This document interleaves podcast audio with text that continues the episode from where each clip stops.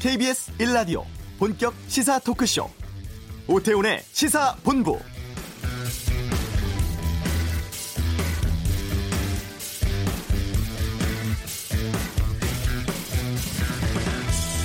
네, 설 명절 잘 보내고 계십니까? 오늘 전국 고속도로 설 연휴 기간 중 가장 많은 차량이 몰려서 귀성길, 귀경길 양방향 모두 종일 정체가 이어질 것으로 예상됩니다. 지금 운전 중이시면 저희 시사본부 함께 하시면서 실시간 교통 상황 참고하시면 되겠습니다. 물론 전 좌석 안전대 하시는 것 잊지 마시고요. 그리고 모든 고속도로의 통행료 내일 자정까지 면제됩니다. 통행권 뽑으시고 도착 요금서에 통행권만 내시면 되고 하이패스 차로는 평소처럼 통과를 해도 요금 결제되지 않습니다. 오태훈의 시사본부 설 연휴를 맞는 풍습 많이 바뀐다고 하는데 하재근의 문화살롱에서 우리 설의 유래와 변천사 알아보겠습니다. 연휴 막바지에 볼만한 추천 영화도 소개해드리겠습니다. 아는 경찰 연휴 기간 드러난 사건 사고 살펴보고 방한 중인 미국의 비건 대북 정책 특별 대표가 내일 평양을 갑니다. 2차 북미 정상회담 진행 소식 이번 주 한반도는에서 짚어드리겠습니다. 오늘은 조금 여유롭고 청취자께서 보내주신 문자 많이 소개해드리고 즐겁고 편안한 음악도 함께하겠습니다. KBS 라디오 오태훈의 시사본부 지금 시작합니다.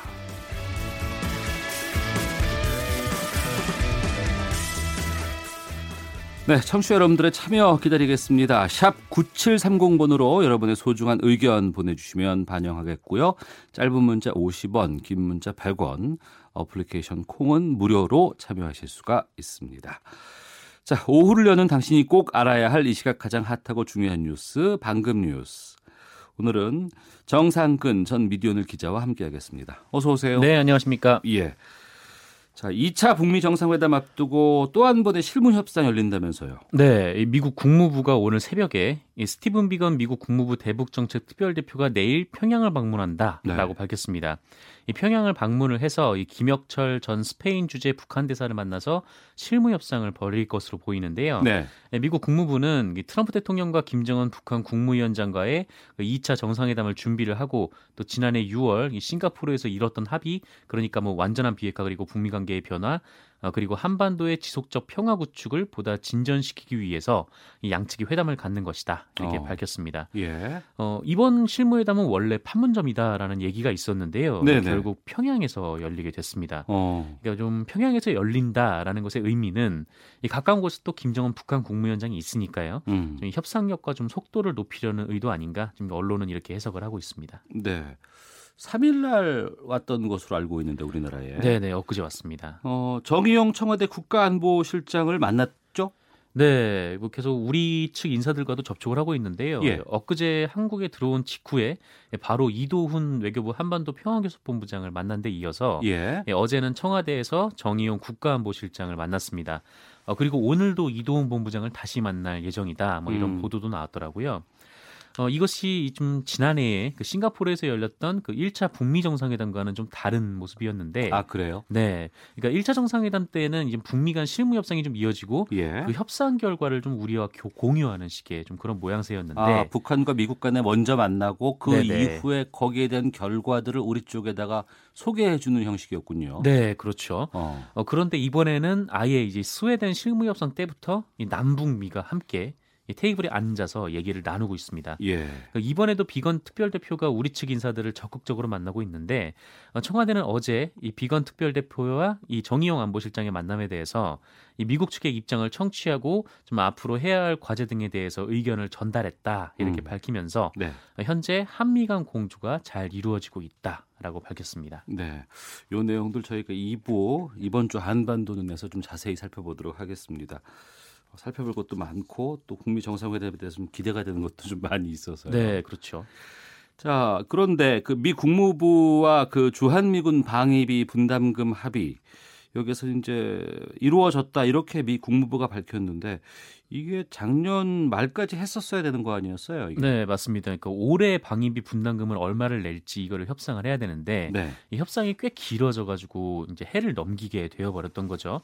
어, 그래도 좀 이 방위비 분담금 합의가 이루어졌다라는 얘기가 나왔었어요. 이게 네. 엊그제 우리 측 언론에서 이런 보도가 나왔는데 이 미국 국무부가 이 한국 한미 양국이 그 올해부터 음. 적용될 주한미군 방위비 분담금 협정에 원칙적으로 합의했다 이렇게 확인을 해준 겁니다. 네. 이 연합뉴스가 미국 국무부에 질의를 했고요. 이 국무부가 답변을 한 것이죠. 근데 다만 얼마에 좀 어떻게 합의가 되었는지 이 부분에 대해서는 미국 국무부 측의 공식 입장은 나오지 않았습니다.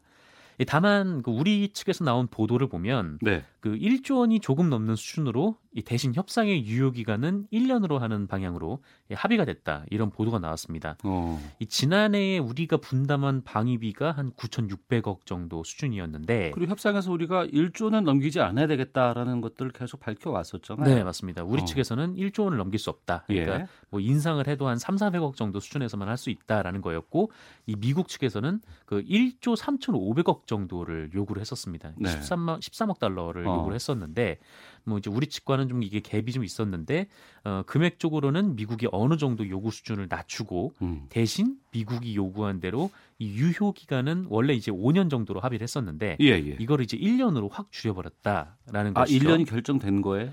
어, 일단 보도가 된 바에 따르면 그렇습니다. 아, 그래요? 우리 측에서만 이런 보도가 나왔기 때문에 음. 이게 확실한가 싶었는데 이 CNN에서도 어제 비슷한 보도가 나왔습니다. 예. 이 CNN도 이 두 명의 이 미국 국무부 관리의 발언을 인용을 해서 분담금은 한 10억 달러 그러니까 한 1조 1,300억 원 정도에 가까운 규모 요 정도라고 보도를 했고 계약 기간은 1년 그리고 필요에 따라서 1년 더 연장할 가능성이 있다. 이렇게 보도를 했습니다. 다만 CNN의 보도는 이게 일단 실무 협상에서만 합의가 이루어진 거고 이 최종 결정권자인 트럼프 대통령이 아직 이 내용을 보지 못했기 때문에 트럼프는 돈 많이 받아야 된다고 많이 주장하지 않았었습니까? 네, 뭐 늘 그렇게 얘기를 해왔죠. 방위비 어. 분담금을 더 내야 된다. 예. 이렇게 동맹국들에게 얘기를 해왔었는데 그래서 트럼프 대통령이 합의를 거부할 가능성이 있다. 어. 이렇게 보도를 했습니다. 근데 또 반면에 또 어떻게 보면은 지금 북미 협상이 이어지고 있는 상황에서 우리나라 그렇죠. 역할도 중요하기 때문에 뭐 크게 올라가지 않는 선에서 합의를 할 가능성도 있다. 이런 보도도 있습니다. 예. 어, 유명 아이돌 가수가 운영해 온 것으로 알려진 그 버닝썬이라는 클럽 여기를 둘러싼 논란이 계속 번져지고 있다고요? 네, 이게 그 시작이 단순 폭행 사건으로 시작이 된 것 같았거든요. 예, 예. 이게 지난해 11월에 이 빅뱅의 멤버스 가수 승리 씨가 운영하는 클럽에서 이 손님인 김모 씨가 이 클럽 관계자들에게 집단 폭행을 당했고 음. 이게 경찰에 신고를 했는데 오히려 경찰한테도 폭행을 당하고 체포를 당했다. 이런 주장이 며칠 전에 MBC에서 보도되면서 이게 알려지기 시작했습니다. 네. 어 그리고 이에 대한 클럽 측의 해명이 이 김모 씨라는 사람이 이 다른 사람 어, 다른 손님들을 이제 성추행하다가 시비가 붙어가지고 일이 커졌다 뭐 이런 얘기였어요. 근데 하지만 폭행은 잘못된 것이기 때문에 이 문제의 폭행 직원은 해고했다라고 밝혔고요. 이 경찰도 이 신고를 한 김모 씨가 욕설을 하고 소란을 피워서 체포를 했을 뿐이지 이 폭행 사건은 따로 엄정하게 조사 중이다 이런 입장을 밝혀왔었습니다. 어. 어 그런 그런데 이게 사건이 점점 더 커지고 있습니다. 네. 이 김모 씨가 클럽 안에서 성폭력이 있었다. 이게 자기가 목격을 했다 이렇게 주장을 하면서부터인데요. 네. 어, 여기에 또 경찰의 당시 대응이 좀 도마에 오르면서 이 클럽과 경찰의 모종의 유착이 있는 거 아니냐. 음. 좀 이런 의심까지 나오고 있는 상황입니다. 물론 양측에서는 다 부인을 한 상태이고요. 예. 어 그리고 이 클럽 내부에서 마약이 유통됐다. 라는 전직 직원의 이제 증언까지 나왔고 게다가 이제 뭐 디스패치라는 매체에서 이 클럽 직원들 간의 메신저 대화 내용을 입수해서 보도를 했는데 네. 이것도 좀 상당히 충격적이었습니다. 그러니까 음. 이 직원들끼리 이 성범죄를 조장하거나 혹은 은폐를 하거나 네. 혹은 이제 가담을 한 정황이 드러나 있었던 건데 어, 결국 이와 관련해서 버닝썬 대표인 이문호 씨가 어제 자신의 SNS 계정을 통해서 이 폭행 사건에 대해서는 사과를 했습니다. 했는데 다만 폭행 외의 다른 의혹들, 뭐 이른바 이제 뭐 성폭행 그리고 뭐 이른바 이제 물뽕으로 불리는 뭐 이게 마약 같은 뭐 어. 그런 투여 의혹에 대해서는 뭐 근거 없는 소문이다 이렇게 선을 그었습니다. 어, 그러면서 이제 그 가수 승리 씨에 대해서도 네. 어, 자기와 오래 친구 사이인데 뭐 클럽 준비 당시에 컨설팅을 의뢰했을 뿐이지 어, 승리 씨가 클럽의 실질적인 운영과 경영에는 개입하지 않았다 이렇게 주장을 했는데 하지만 이제 많은 네티즌들이 이제 과거 승리 씨가 이 방송에서 자신이 클럽을 직접 운영하고 있다 음. 이렇게 밝힌 것을 문제 삼아서 지금 비판을 이어가고 있는 상황입니다. 네. 쇼트트랙 국가대표 심석희 선수의 장갑이 화제가 되었다고요? 네, 지금 뭐 독일에서 열리는 쇼트트랙 월드컵 대회가 있는데 여기에 네. 심석희 선수가 참가를 했어요. 예, 참가를 했는데 이 1000m 준결승에서 3위에 머물러서 아쉽게 이제 결승에는 오르지 못했다라고 합니다. 음. 그래도 이제 그 탈락 탈락한 선수들이 모여서 이제 경기를 하는 final B 경기에 출전을 어제 했는데 네. 어 그리고 최선을 다한 질주로 이 final B에서 1위를 차지했습니다. 예. 그리고 또 혼성 계주에도 나섰지만 좀 안타깝게도 반칙으로 실격이 돼서 이 메달을 놓쳤는데 뭐 근데 이 결과보다 눈에 띄었던 것이 이 심석희 선수의 모습이 눈에 네, 좀 네. 띄었습니다. 일단 이 출발선으로 향했을 때, 그러니까 선수들이 한 명씩 소개가 되면서 막 손을 들고 출발선에 서지 않습니까? 쇼트트랙 네. 경기가 그때 이제 심석희 선수가 그동안 보지 못했던 좀 환한 웃음을 지었다. 어. 라고 하면서 좀 많은 사람들이 주목을 했어요. 경기장이라든가 뭐 기자회견 때 심석희 선수의 웃는 얼굴을 우리가 흔히 네, 잘볼 수 없었죠. 네, 네. 잘 볼 수 없었는데 뭐 어제는 이제 환하게 웃었다라고 음. 합니다. 어 그리고 이제 이 심석희 선수가 차고 있는 장갑이 이 클로즈업 되면서 거기 써 있는 문구가 굉장히 아, 뭐 써 있었어요? 네, 뭐가 써 있어서 그게 좀 가슴을 울렸는데 네. 고마워라는 문구가 새겨져 있었다라고 음. 합니다. 그래서 아, 뭐 아마 많은 분들의 응원이 이 심석희 선수에게 가서 닿은 거 아닐까 싶어서 뭐 어제 네티즌 분들도 많은 좀 즐거운 마음으로 네. 경기와 기사를 보신 것 같습니다. 예. 다음 소식입니다. 예천 군민들이 설날 맞아서 합동 망제를 올렸다. 이게 어떤 내용이에요? 네, 이 조상님들께 죄를 고하는 망제였다고 하는데 네. 이 누구의 죄인가 하니 이 해외 연수 추태로 고향 망신을 시켰던 군 의원들에 대한 망제였다. 아, 예, 예. 예. 라고 합니다. 이 예천 군민들이 지금 군 의원 전원 사퇴를 계속해서 주장하고 있는데요. 어, 이들은 이 온 세상이 예천의 명예를 떨어뜨린 군의원들의 마지막 의무는 전원 사퇴다라면서 이 조상님들이 이를 살펴달라 이렇게 호소를 했습니다. 어, 예천군 의회는 이 폭행 사건이 불거진 이후 얼마 전에 이 당사자, 이 폭행 사건의 당사자인 박종철 의원 그리고 이 가이드에게 접대부가 나오는 술집을 안내하라 음. 이런 얘기를 했던 권도식 의원을 제명을 한 바가 있습니다. 그런데 이 두 사람의 제명하는 게 다가 아니라 전부 물러날 것을 지금 국민들이 압박을 하고 있는 상황입니다. 어, 여기에 어제 같은 경우는 설을 맞아서 이 고향을 찾은 귀성객들도 이 예천군 의원들의 추태를 지금 성토했다. 같이 이제 망제에 참석을 해서 목소리를 높였다라고 하는데요. 이 예천에서는 뭐 군의원들의 추태에 이어서 이 최규일 자유한국당 의원의 이 스트립쇼장 방문 논란까지 겹치면서 어. 지금 그 크게 분노를 하고 있다라고도 합니다. 네. 자 사건 사고 소식 끝으로 좀 전해주시죠. 네, 그 어제 인천 계양경찰서는 4일 오후 11시께 인천시 계양구 작전공원 인근 도로에 주차된 승용차에서 폭발 사고가 일어나서 이 차주인 49살 A 씨가 화상을 입고 병원에서 치료를 받고 있다라고 밝혔습니다. 이 밀폐된 차량에서 먼지 제거용 스프레이 한 통을 뿌린 다음에 아로마 향에 불을 붙이려고 라이터 불을 켰는데 차가 갑자기 폭발했다라고 어. 이제 당사자가 진술을 했다라고 하는데 예. 이 폭발의 충격으로 차량 천장 그리고 프레임이 완전히 부서졌다 그래요. 어 그래도 천만 다행히도 A 씨는 생명에 지장이 없는 것으로 알려졌습니다. 이 도봉산에서도 사고가 발생을 했습니다. 어제 오전 10시 46분쯤 이 서울 도봉구 도봉산 자운동 인근 계곡에서 이 50대 여성 B 씨가 30m 아래로 추락을 해서 사망을 하는 사고가 있었다라고 합니다. 네. 이 사고 현장이 줄을 잡고 등산해야 하는 좀 험한 지역이었다고 해요. 근데 이게 눈, 뭐 비가 내려가지고 인근 지역이 좀 얼어가지고 좀 바닥이 미끄러운 상태였다고 하는데 음. 어, 결국 추락을 한 B 씨는 사고 현장에서 사망을 했고요. 이 신고를 받고 출동한 관계 당국 요원들에게 발견이 됐다라고 합니다. 어, 음주운전 소식도 있었습니다. 그러니까 오늘 전남 모포경찰서가 술을 마시고 뺑소니 사망 사고를 저지른 혐의로 해군 모부대 소속 21살 C야사를 붙잡아서 어, 군 헌병대로 인계했다라고 밝혔습니다. 어, C야사는 어젯밤 이 전남 목포시 오감동 영산간 하구둑에서 어, 자신이 몰던 소나타 승용차로 갓길에 서 있던 26살 D 씨를 들이받았는데요. 네. 이 D 씨는 차량 고장 때문에 견인차를 불러서 조처를 하다가 변을 당한 것으로 어. 전해졌습니다. 이 검거 당시에 C 야사의 혈중 알코올 농도가 0.089% 어, 그러니까 면허 정지 수준이었다라고 합니다. 예.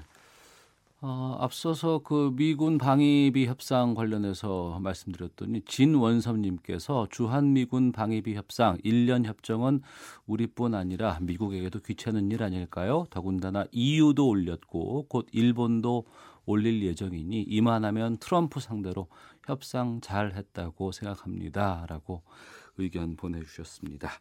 자, 오늘 방금 뉴스 정상근 전 비디오는 기자와 함께 했습니다. 고맙습니다. 네, 고맙습니다. 예. 설 연휴 교통 정체 오늘 절정 이룰 것으로 예상되고 있습니다. 샵 9730번으로 또 어플리케이션 콩으로 지금 여러분들께서 어디로 이동하고 있는 중인지 또 차 얼마나 막히는지 알려주시면 생방송 도중에 소개해 드리도록 하겠습니다. 아, 이 시각 교통 상황 살펴보겠습니다. KBS 교통정보센터의 김민희 리포터입니다. 네, 정체가 가장 심한 명절 당일답습니다. 지금 고속도로 위로는 대부분의 구간에서 양방면으로 정체 매우 길게 이어지고 있는데요. 주요 도시 간 소요 시간도 계속해서 늘고 있습니다. 서울에서 부산까지는 8시간, 광주까지는 5시간 40분 정도 걸리고 있고 반대 부산에서 서울까지는 8시간 40분, 대전에서는 서울까지 5시간 10분, 또 목포에서 서서울까지는 9시간 20분 정도 걸리고 있습니다. 경부고속도로 서울 방 방면 대전에서 옥산 사이 정체만 35km 구간이고요. 더 가서 천안 삼거리 휴게소에서 안성 사이 정체도 20km나 됩니다. 중부고속도로 하남 쪽 정체도 많이 늘면서 모두 42km 구간에서 정체인데요. 광주 분기점 부근에서는 사고까지 나면서 곤지암부터 극심한 정체입니다. 서해안고속도로 서울 쪽 정체는 100km가 넘습니다. 고창에서 선운산 사이 정체만 18km 구간, 또 서산에서 서해대교 사이 정체도 30km 구간에서 이어지고 있습니다. 중부 내륙고속도로 이용해서 영남권을 오가는 차량들도 많은데요. 양평 방면 정체가 매우 심해서 모두 82km 구간에서 정체입니다. 특히 점촌에서 연풍터널 사이 정체가 매우 심합니다. 남해고속도로 부산 쪽으로는 하동에서 사천 터널까지 16km 구간, 또 군북에서 창원 2터널 사이로 31km 구간에서 정체되고 반대 순천 쪽으로는 김해 터널에서 북창원 사이로 정체 이어지고 있습니다. 우회 국도들은 이 고속도로들보다는 비교적 원활합니다. 국도를 적절하게 이용하시면 좋겠습니다. KBS 교통정보센터였습니다.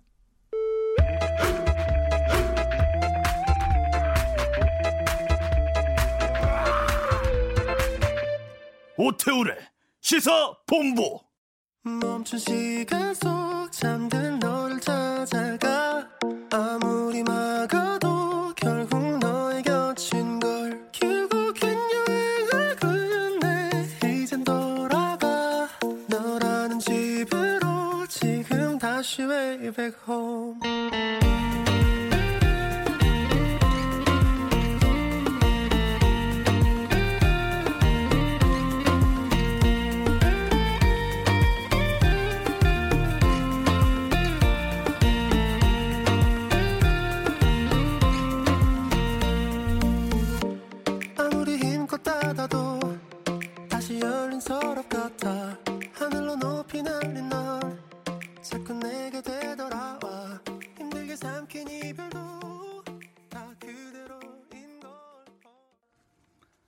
네, 12시 35분 지나고 있습니다. 짧은 문자 50원, 긴 문자 100원의 정보 이용료 부과되는 샵 9730 문자 소개를 해드리겠습니다. 앞서 들으신 노래는 웨이백 홈 쇼의 노래였습니다. 3253님, 설날인데도 생방송으로 진행하시네요. 똑같은 방송인데 생방과 녹음의 느낌 무척 다릅니다.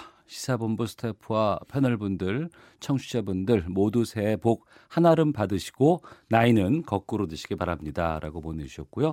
1948님께서 저는 즐거운 명절은커녕 속상하는 명절이 되고 말았습니다. 안사람이 시어머니 계실 때 고생한 이야기를 설날인 오늘도 하네요. 돌아가신 지 17년 됐는데 제 어머니를 헐뜬 듯한 말에 화가 많이 납니다. 라고 의견 보내주셨습니다.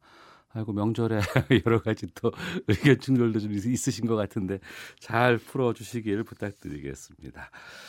자, 설 연휴를 맞아 영화관 찾는 분들 참 많이 계시죠? 하재근의 문화살롱. 오늘은 영화 극한 직업을 필두로 한 설 영화들 살펴보고 또 우리 설의 과거와 현재의 모습에 대해서도 말씀을 좀 나눠보도록 하겠습니다.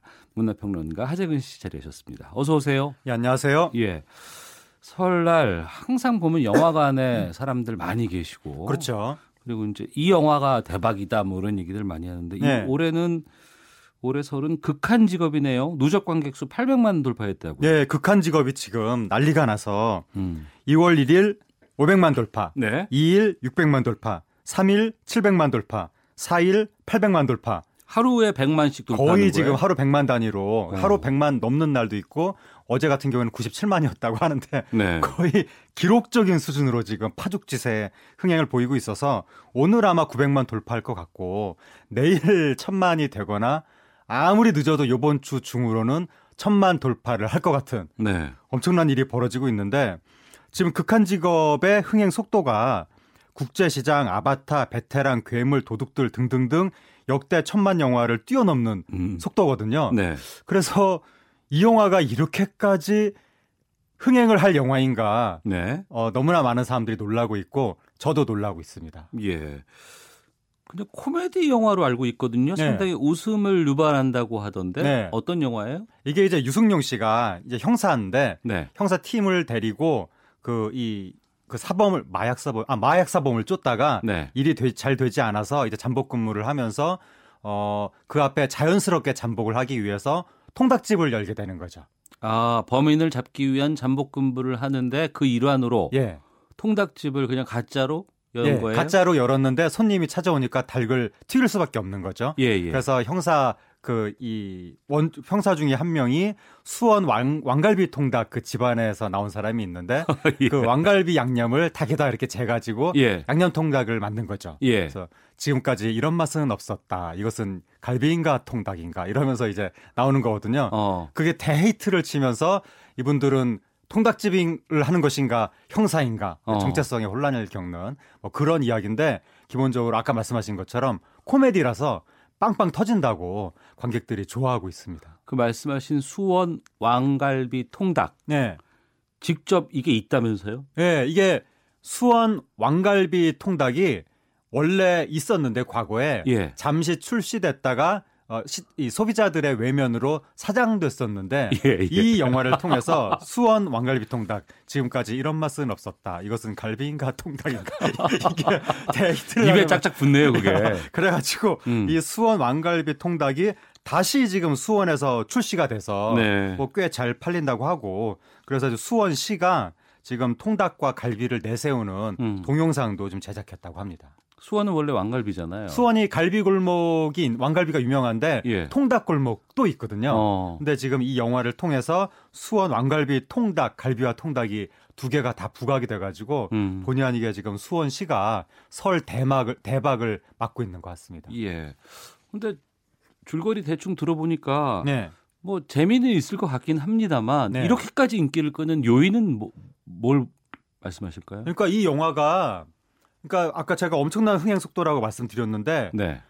평일에도 100만 가까이 요번 설 연휴 되기 전에 지난주 평일에도 아 평일이 아니 죄송합니다. 평일에 50만이 넘었고 하루에 음.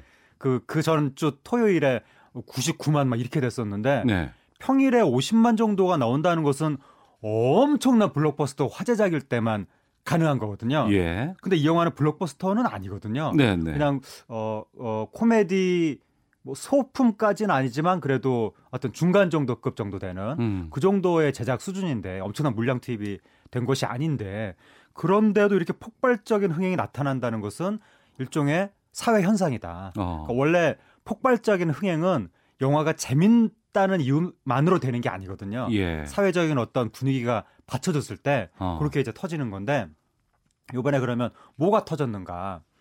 아무래도 정권 교체의 영향이 크지 않나. 아. 네, 왜냐하면 그 이명박 박근혜 정부 당시에 예. 여러 가지 뭐 표현의 자유가 억압이 된다든지 어. 그리고 또 우리나라에서 영화 제일 많이 그이뭐 배급하는 뭐 CJ 뭐 이런 데가 좌파 기업으로 낙인이 찍혀서 예. 고초를 겪는다든지 이런 일들이 있었잖아요.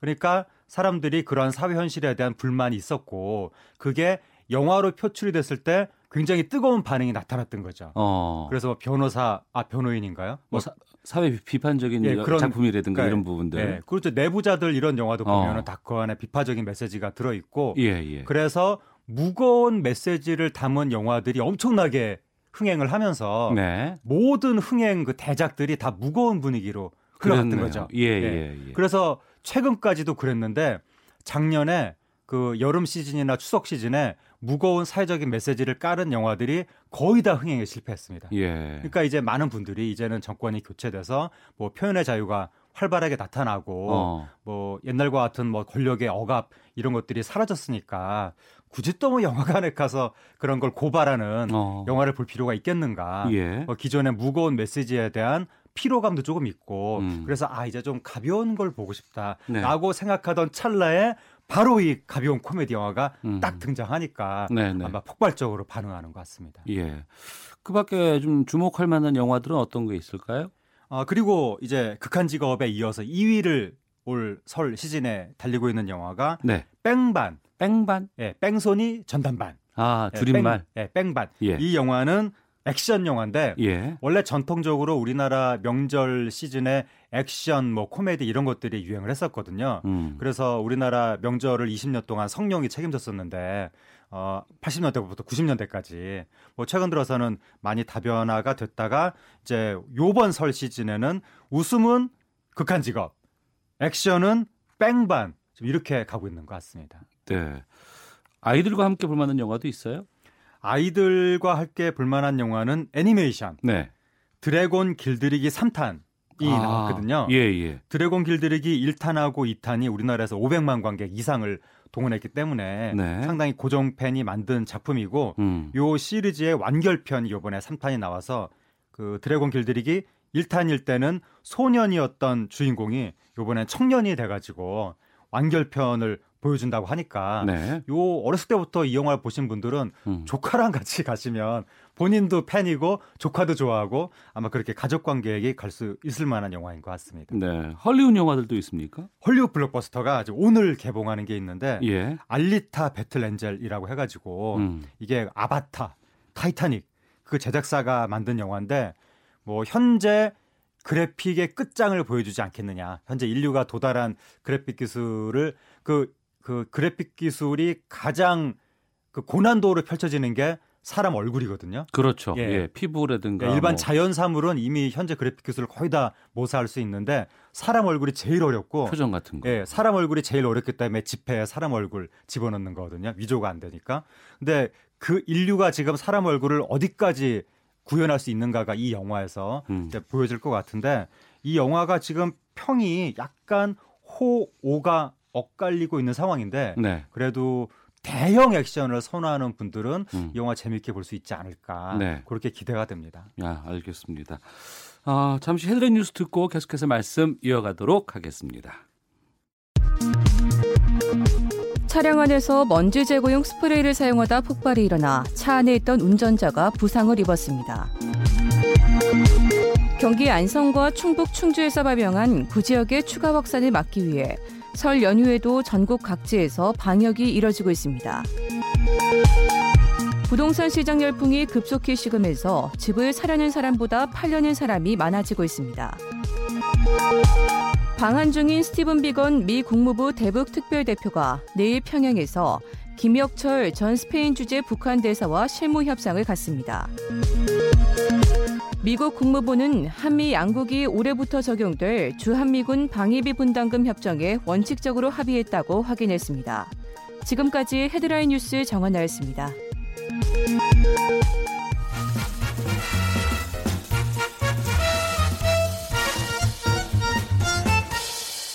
오태훈의 시사 본부.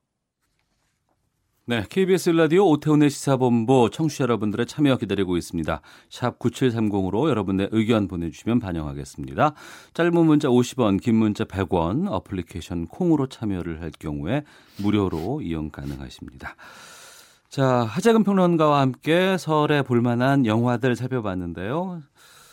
이번에는 좀 우리 설 풍속에 대한 얘기들을 좀 말씀을 나눠보도록 하겠습니다. 설에 대해서 많은 좀 변화가 최근에 좀 일고 있다고 해서 거기에 대한 부분도 좀 살펴볼까 하고 먼저 우리 설이라고 부르는 이 설날이 네. 무슨 뜻인지부터 좀 알려주세요. 설날에 대해서는 여러 가지 이제 학설이 있는데 네, 일단 낯설다. 음, 거기서 설자가 나왔다. 네. 낯선 날이 새롭게 시작된다는 의미다. 아 새해가 시작되니까 예, 예. 그런 주장도 있고 예, 그 다음에 새롭게 개시되는 날을 의미하는 우리 순수한 말이 선날이라는 말이 있었답니다. 예. 선날. 그게 말이 변해서 설날이 됐다. 음. 이런 주장도 있고 그 다음에 자중하고 근신한다는 의미의 섬다라는 말이 있었는데 네. 리을 미음 받침 예, 예. 섬다. 그거 거기에서 설날이 나왔다는 주장도 있어서 결국 낯선 날이 새롭게 시작되니까 자중하고 근신하는 날이다는 어. 의미로 설날이 된 것이다. 이렇게 종합적으로 판단할 수 있을 것 같은데 그래서 설날을 서, 많은 그러니까 이 조상들이 조금 조심한다는 의미가 있었던 거죠. 아. 이날 잘못하면 뭐 이렇게 뭐, 애, 뭐 애군이 낀다 음. 이런 식으로 해서 그러니까 그게 극명하게 다른 건데 추석하고 설날이 양대 명절이잖아요. 예. 추석은 약간 축제 같은 느낌, 흐드러지게 노는 느낌. 반면에 설날은 조금 조심하는 느낌. 그게 이제 전통적으로 있었던 겁니다. 그리고 나서 이제 보름 되면 그때 가서 또 놀고. 아 그때는 이제 노는 것도 노는 건데 예. 그각 공동체 지역마다 공동체가 있었잖아요. 예, 예. 공동체 의식을 다지기 위해서 옆에 공동체하고 어. 거의 전투적으로 싸우는 막돌 던지고 막 사람 다치고 예. 네, 그러면서 이제 공동체 의식을 다지는 그런 기간이 있었죠. 우리 민족이 참 평화를 사랑하는 민족으로 알았는데 그럴 때는 상당히 호전적으로 노셨다는 네, 얘기들을 겨울에 정월 대보름 때 상당히 뭐 전투적인 민속 놀이를 즐겼죠. 예, 많이 좀 어, 들어봤는데 우리가 설을 언제부터 명절로 지낸 거예요? 이게 우리가 이제 음력을 지내면서 농사일을 하는 이상 기본적으로 설날을 옛날부터 챙겼을 거라고 짐작은 되는데 네. 문헌상의 기록으로 등장하는 것은 삼국사기에 네. 백제하고 신라에서 뭐 설날을 기념해서 여러 가지 뭐 행사를 치렀다 음. 이런 게 이제 등장하고 그리고 조선 시대 때 설날, 한식, 단오, 추석 네. 이렇게 해서 4대 명절이었다. 한식과 단오 추석과 함께 설이 예. 근데 이제 지금 현재는 설날하고 추석이 이제 양대 명절이 되고 예, 예. 다- 한식하고 단오는 최근 들어서는 조금 이제 의미가 줄어들었죠. 네. 그 우리가 예전에는 신정 구정 이렇게 말하기도 했었잖아요. 네. 그러니까 신정이 1월 1일, 네. 양력으로 1월 1일 예. 이거 셀 때도 있었죠. 예, 그렇죠.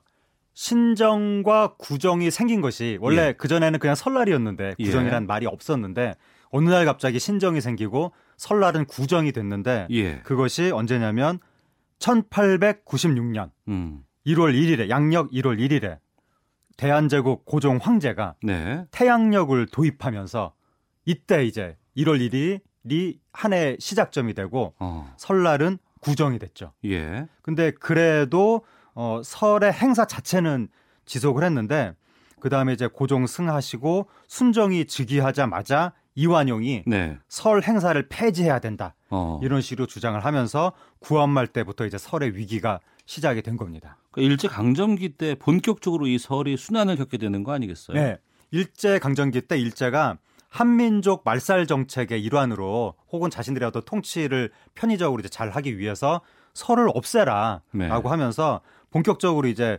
구정에 대해서 이중과세 하지 마라. 아, 우리가 이중과세라는 말을 그때 썼어요. 맞아요. 많이 썼죠. 예, 예, 예. 이중과세 저 어렸을 때 많이 들었는데 예, 예. 일제가 만들어낸 거였습니다. 어. 그러니까 1월 1일도 세고 설날도 세고 이러면 이중과세다. 음. 설날 세지 마라라고 강요하면서 설날에 일해라. 조업 강요. 네. 그리고 부역 같은 걸 일부러 시켰습니다. 나와서 일하라고 음. 일제가. 그리고 학교에서 시험을 보게 했습니다. 설날. 네, 설날에 예. 학생들 학교 나오라고. 그리고 1938년에 공식적으로 아예 음력을 쓰지 마라. 막 이러면서 그리고 또 떡방앗간 조업 금지. 어. 네, 떡 만들어 먹지 말라고. 떡국 때문에. 네. 예, 예. 그리고 설빔이라고 아이들 왜 예쁘게 차려입고 차, 이 밖에 나오면 예. 아이들한테 먹물을 뿌렸답니다. 그 누구- 누가요? 일, 제가 일제 순사들이 어. 네. 그런 식으로 해서 어, 설을 탄압하니까 예. 본의 아니게 설날을 세는 게 민족 저항 같은 느낌이 돼가지고 어. 약간 이게 설날에 우리 민족이라든가 민중의 어떤 의미가 새롭게 정치적인 의미가 이때부터 생기기 시작한 거죠. 그러니까 설을 센다는 게 일제 강점기 때는 독립운동하는 거예요. 거의 그러니까 친일파는 양력 세고 예. 일반 민중은 음. 설을 몰래 세고 음. 그렇게 됐던 거죠. 예. 동요 설날이 당시 설 탄압과 관련이 있어요? 네, 이게 일제 시대 때 만들어진 노래입니다. 네. 까치 까치 설날은 어저께고요. 예. 여기서 까치가 일제. 아, 그래요? 1월 1일은 지났다. 어. 아, 니네 니네 설날은 지났다. 음. 오늘은 우리 설날이다. 네. 그렇게 된 의미였다는 거죠. 어. 그러니까 원래는 이 까치 설날이란 개념 자체는 이런 뜻이 아니라 그냥 좋은 뜻인데 네. 까치가 길조잖아요, 우리한테는. 그럼요. 예, 예. 그래서 원래는 예, 오니까. 원래는 좋은 뜻인데 네. 일제 시대 때 이 노래를 만든 작곡가는 음. 그 뜻을 이제 원용해서 이거를 그 일제를 비판하는 의미로 써가지고 여기에 그런 저항 의식이 담겨 있었다는 겁니다. 네. 그래서 순사들 니네는 우리한테 지난 1월 1일을 설날이하고 새라고 강요하지만 우리는 지키지 않을 것이다. 음. 우리는 음력설을 지킬 것이다. 그 의미가 동요에 담겨 있다는 거죠. 근데 해방 이후에도 왜 설날의 순환이 계속됐습니까? 해방 이후에는 또 이승만 대통령이 어. 철저하게 미국화, 우리나라를 미국화 하려고 하는 그런 의식을 갖고 있었기 때문에 해방 이후에 크리스마스를 공휴일로 지정하면서 설날은 지정을 하지 않았습니다. 아 그래요? 공휴일로. 해방 이후에도? 네, 해방 이후에 이승만 어. 대통령이 그리고 신 저기 신정 1월 1일을 3일 연휴로 네. 양력 1월 1일을 그렇게 하면서 이승만 대통령이 뭐라 그랬냐면 음력설은 우리 민족의 수치다 이런 말을 했다고 합니다. 네. 그리고 이제 이 4.19 이후에 4.19가 민중의 이승만 정권을 예. 무너뜨린 거잖아요. 그러면서 설 탄압이 잠시 줄어들었는데 5.16 군사 쿠데타로 다시 또 이제 설 탄압이 강화되면서 음. 역시 또 이중 과세다. 뭐 근대화를 해야 된다. 이런 명분으로 그래 가지고 1962년부터 극장 광고할 때 옛날에 구정 프로라고 앞에 딱 그 특집 뭐야 뭐 뭐지 뭐또 어떤 의미를 담아서 간판에다가, 홍, 보 예, 예. 마케팅이라는 뜻으로 이제 써놨었는데 음. 그 단어를 쓰지 말라 그러고 그 다음에 임시 열차 설날 때 집 그 고향 내려가는 임시 열차 있었는데 네. 박정희 정권이 임시 열차도 하지 말라 그러고 음. 역시 또 일제와 똑같이 떡방학간 봉쇄하고 이런 일들이 있었습니다. 그럼 우리가 언제 설을 되찾은 거예요? 이것이 1985년에 음력 1월 1일을 하루 공휴일로 지정을 했습니다. 네. 1985년에. 그러면서 설날이라는 말은 차마 쓰지 못하고 음. 민속의 날이라고 아버지를 아버지라 부르지 못하고 설날을 설날이라 하지 민속의 못하고. 날. 네. 그러니까 1985년이 언제냐면 그 전두환 정권의 어떤 그 포갑이 음. 균열되기 시작한 시기였죠. 네. 이때 그 야당이 막 약진하면서 당시 신민당이 약진하면서 그 전두환 정권이 상당히 위협감을 느끼고 음. 어느 정도 민중을 달래는 유화책을 써야 될 시점에서 네. 결국 설날을 제한적으로 찾아준 것이 아니냐. 음. 이제 그러다가 어, 이 1987년 6월 항쟁을 거치고 나서 88년에 이르러서 네. 결국 설날이 완전히 이제 우리 휴- 그 명절로 돌아오게 됩니다. 음. 자, 그렇게 해서 되찾은 설 명절이고 또 설에 뭐 3일 연휴 이번에는 토일 껴서 이제 5일의 큰 연휴가 됐습니다만 네. 요즘은 또 명절 스트레스 때문에 상당히 좀 설에 대해서 네. 여러 가지 얘기들이 예. 많이 있어요. 명절 스트레스가 그게 옛날에는 온 가족이 다 모여서 서로 안부도 나누고 이러면 좋았는데 음. 요즘 온 가족이 다 모여서 안부를 나누는데 그 안부 자체가 스트레스인 경우가 너무 많은 거예요. 예. 요즘 뭐 하고 지내냐? 음. 할 말 없는데요. 취직은 했느냐? 뭐 학교는 어디 갔느냐? 뭐 등등등 이런 예, 거 자꾸 예. 물어보면 너무 괴롭다는 겁니다. 그 아. 질문을 그 답을 해야 되는 입장에서 예. 그래서 아 막 고향 가기 싫다. 음. 아, 잔소리 듣기 싫다. 항상 이제 어르신들 하시는 말씀이 결혼해야지, 애 낳아야지, 막 항상 이런 말씀도 하시니까 뭐 공부 저기 성적 잘 나와야지. 그걸 대표적인 더 아이들한테 해주는 대표적인 덕담이 공부 잘해라 이거잖아요. 예. 이걸 과연 덕담이라고 할 수 있는지. 아, 이제는 그 말하면 안 되나요? 아니 거기에 대해서는 별도의 주제로 그- 이걸 한두 마디로 하면 또 오해가 아, 생길 수 있기 때문에 복잡하게 얘기해야 되는데 어쨌든 등등등 듣는 사람 입장에서는 조금 압박감을 느낄 수 있는 음. 그래서 명절 스트레스가 굉장히 커졌고 네. 그리고 또 하나가 이제 며느리들 아유, 그, 네. 예. 그, 그 수많은 상을 차려야 되는 그리고 또 남편이 며느리 편을 들지 않아줘서 아, 명절 끝난 다음에 이혼이 급증하고 알겠습니다. 요즘에 며느리 사표내겠다 이런 분들도 있고 그래서 명절이 스트레스의 대명사가 되는 거 아니냐. 그러니까 어제 저희가 B급 며느리를 통해서 좀 그 부분을 다뤄봤는데 네. 간격이 쉽게 좁혀지는 않는 것 같더라고요. 네. 알겠습니다. 자, 하재근 문화평론가와 함께 말씀 나눠봤습니다. 오늘 말씀 고맙습니다. 감사합니다. 예. 1부는 여기서 마치겠습니다. 잠시 후 2부 아는 경찰 설 특집으로 여러 가지 이야기들 나눠보겠고요. 또 정가 이슈에서는 설 명절 밥상머리 오리를 정치 이슈 살펴보겠습니다. 이번 주 한반도 는도 준비되어 있습니다. 뉴스 들으시고 2부에서 뵙겠습니다. 야, 아 왜? 점심시간에 뭐하냐? 자야지. 야, 그러지 말고 이거 한번 들어봐. 아, 뭔데? 지금 당장 라디오를 켜봐. 나른한 오후 깨울 시사 토크쇼.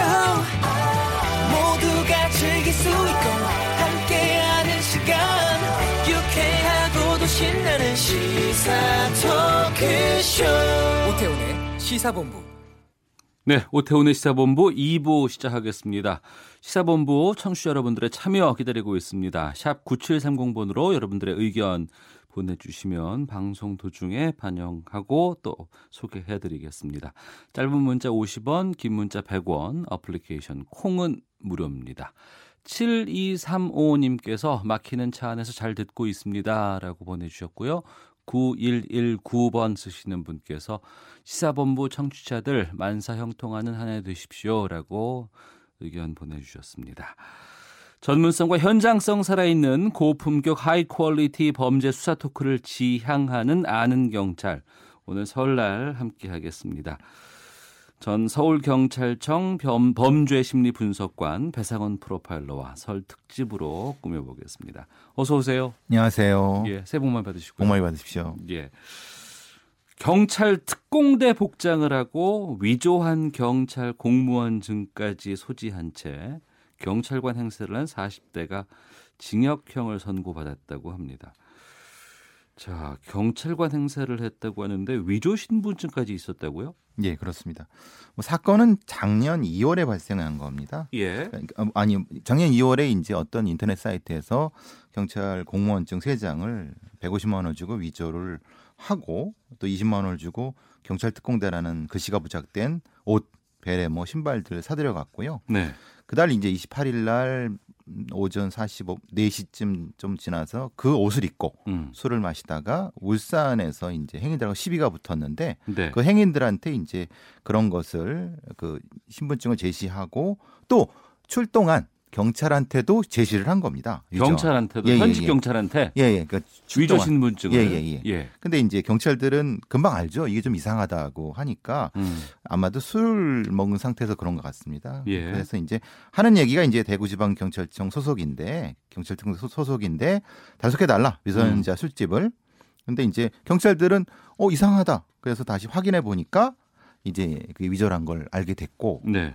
그래서 이제 근데 그때는 사실은 좀 어, 선처를 해줬나 봅니다. 왜냐하면은 아, 예. 본인이 경찰도 되고 싶고 뭐 그래서 인터넷을 통해서 이것을 샀다라고 하면 선처를 호소했습니다. 어.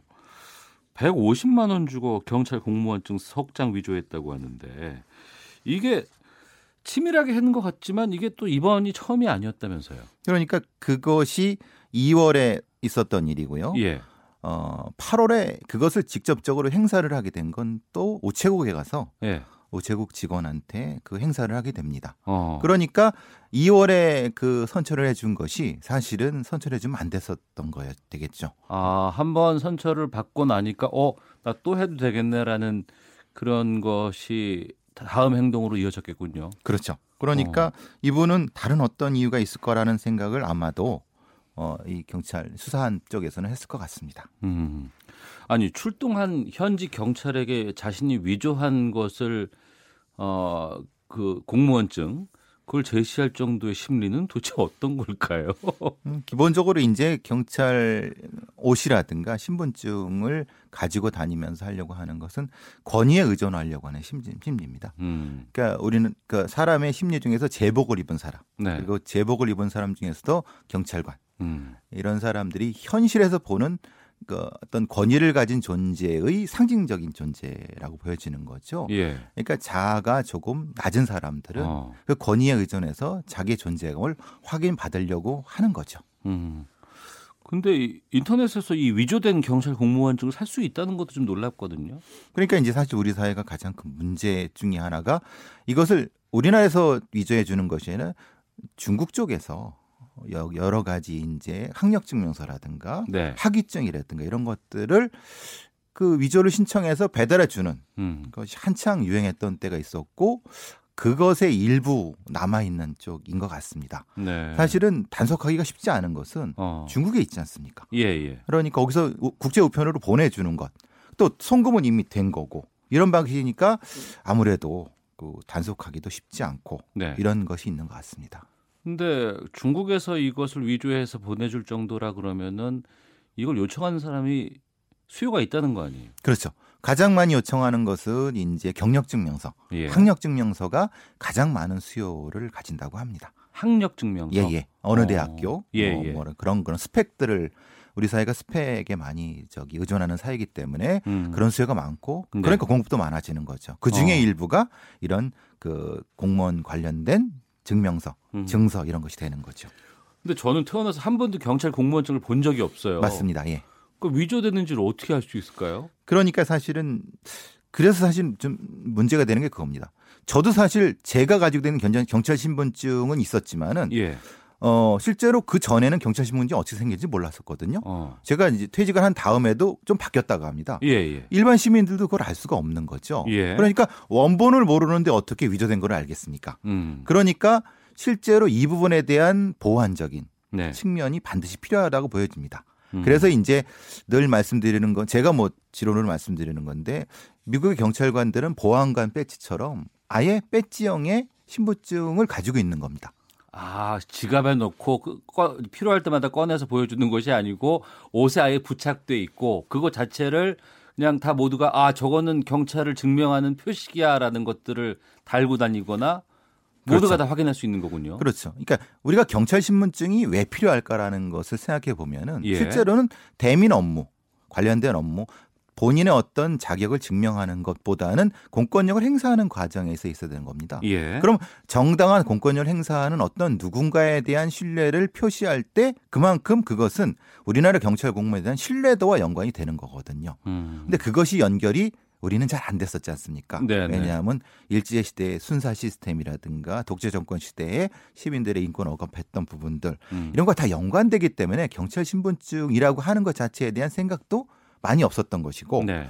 실제로 대놓고 경찰 신분증을 놓고 다니는 부분에 대해서도 죄지었으니까 경찰 신분증을 뭐 무서워하지라고 하는 개념들 사실 그건 아니거든요. 왜냐하면 음. 정당 정당 당당하게 시민의 권리를 행사하는 사람이면은 경찰을 무서워할 이유가 없는 거죠. 예, 예. 그런 어떤 시민적 권리와 공, 공권력을 행사하는 사람들의 이 균형이 맞춰진 사회는 음. 그런 위조 신분증이 문제가 안 되는 겁니다. 네. 오히려 경찰 공무원, 경찰이라고 하는 권위를 인정해주고 그들의 정당한 공권력을 인정해주는 사회가 돼야 되는 거죠. 음. 근데 그것이 안 되고 그거 자체가 어떤 비공식적 권력이 되는 사회이기 때문에 위조 신분증이 많이 횡행하는 거고 네. 그거를 또 쓰고 음. 거기에 범죄가 되는 그런 사회가 되는 그러니까 참 안타까운 거죠. 예.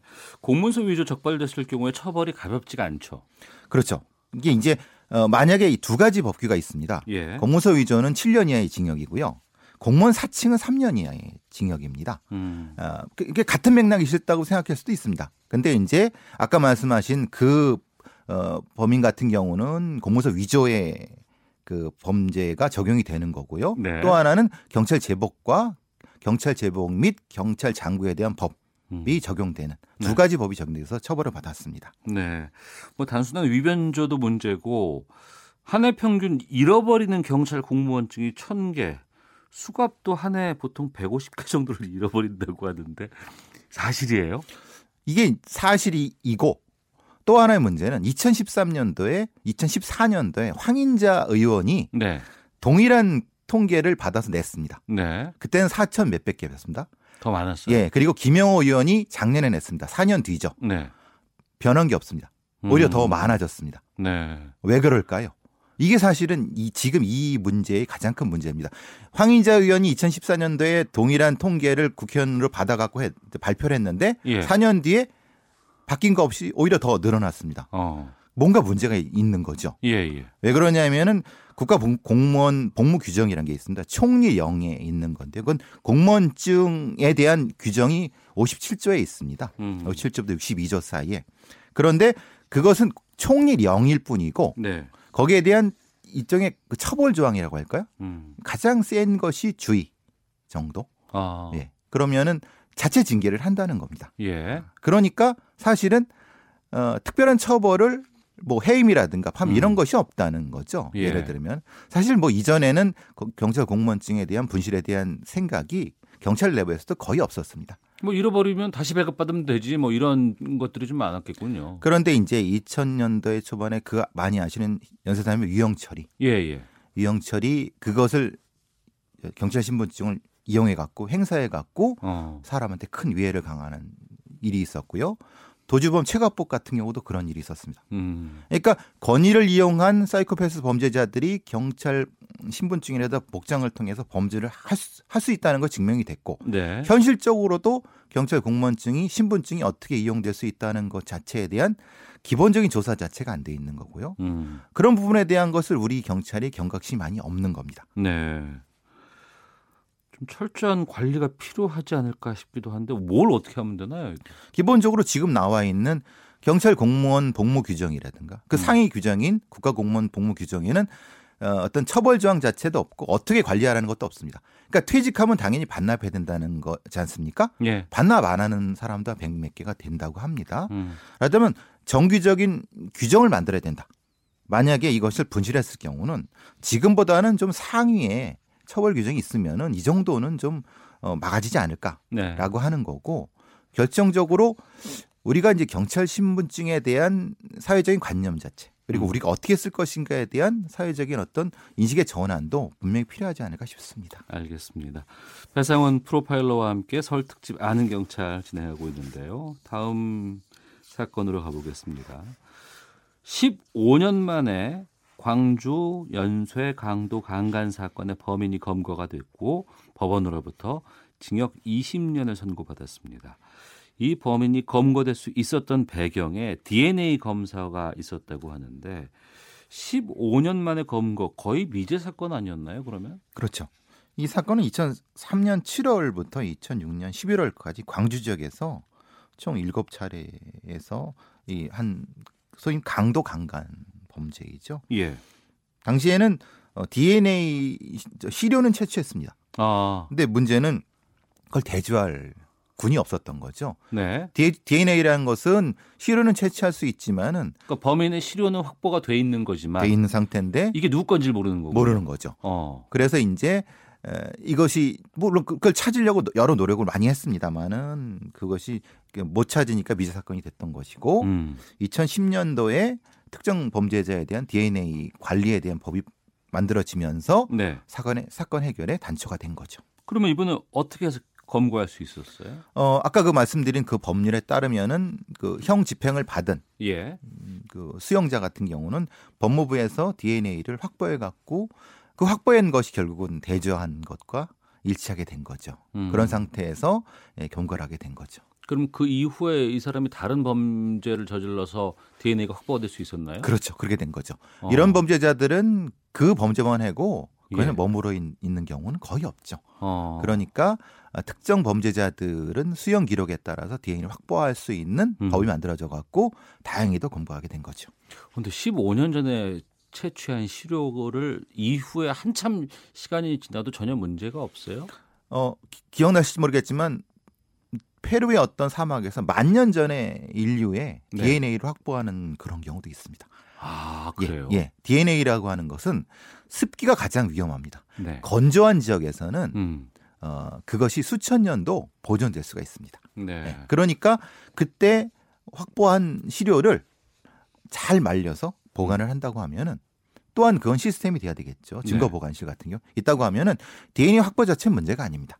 만 년이면은 뭐 진짜 네. 어마어마한 예. 시간 동안에 그것이 어, 증거로서의 예. 가치가 있을 것 같다라고 하는데 이 DNA 채취나 이런 DNA 과학 수사 과정은 어떻게 이루어지는 거예요? 기본적으로 기술 기술과 인력 두 가지가 있어야 됩니다. 예.